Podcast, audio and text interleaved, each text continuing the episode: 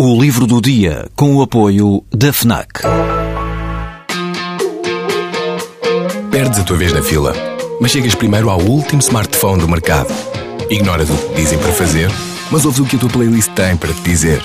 Não largas tudo para viajar pelo mundo, mas vais de malas e bagagens para o livro que andas a ler. Deixas o despertador tocar mil vezes, mas se ouves o hino na televisão, saltas do sofá e sentes o arrepio. Pois é, quando desligas do mundo, ligas-te a ti. FNAC. Desliga-te. Foram quase 10 mil dias e 10 mil noites sem teto. Durante 27 anos, Christopher Knight, um norte-americano do Massachusetts, viveu fora do mundo. É precisamente esse o título deste livro que relata a história incompreensível do homem que aos 20 anos fugiu de casa para se refugiar numa floresta no estado do Maine. Viveu numa tenda, sobreviveu recorrendo a pequenos furtos de comida e de outros bens de primeira necessidade e só por uma vez, durante esses 27 anos de isolamento, se cruzou com outro ser humano. Foi preso quando tentava roubar comida numa casa particular. O caso tornou-se notícia, evidentemente, e o jornalista Michael Finkel, a atravessar um momento profissional difícil, escreveu a Christopher Knight pedindo-lhe que o recebesse na cadeia onde tinha ficado preso.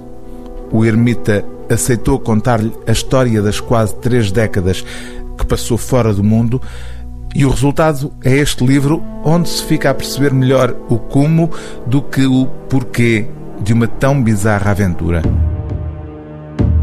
No momento da sua detenção, após um longo inverno, escreve Michael Finkel, já só lhe restava um conjunto de roupas limpas.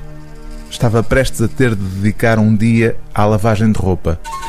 Mesmo durante o período frio, mantinha-se limpo com banhos de esponja, de preferência das amarelas grandes para lavar carros, se as conseguisse roubar.